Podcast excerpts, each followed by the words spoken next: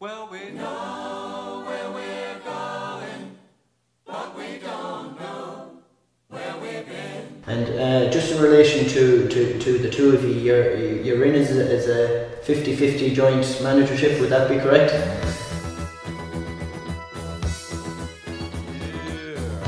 At the end of the day, you know, it's not about what you say before you go out.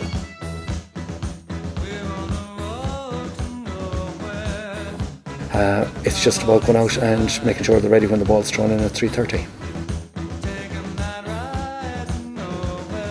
We have um, a very, very experienced group of players who have great leaders among them, you know what I mean, right throughout the pitch or whatever. So, you know,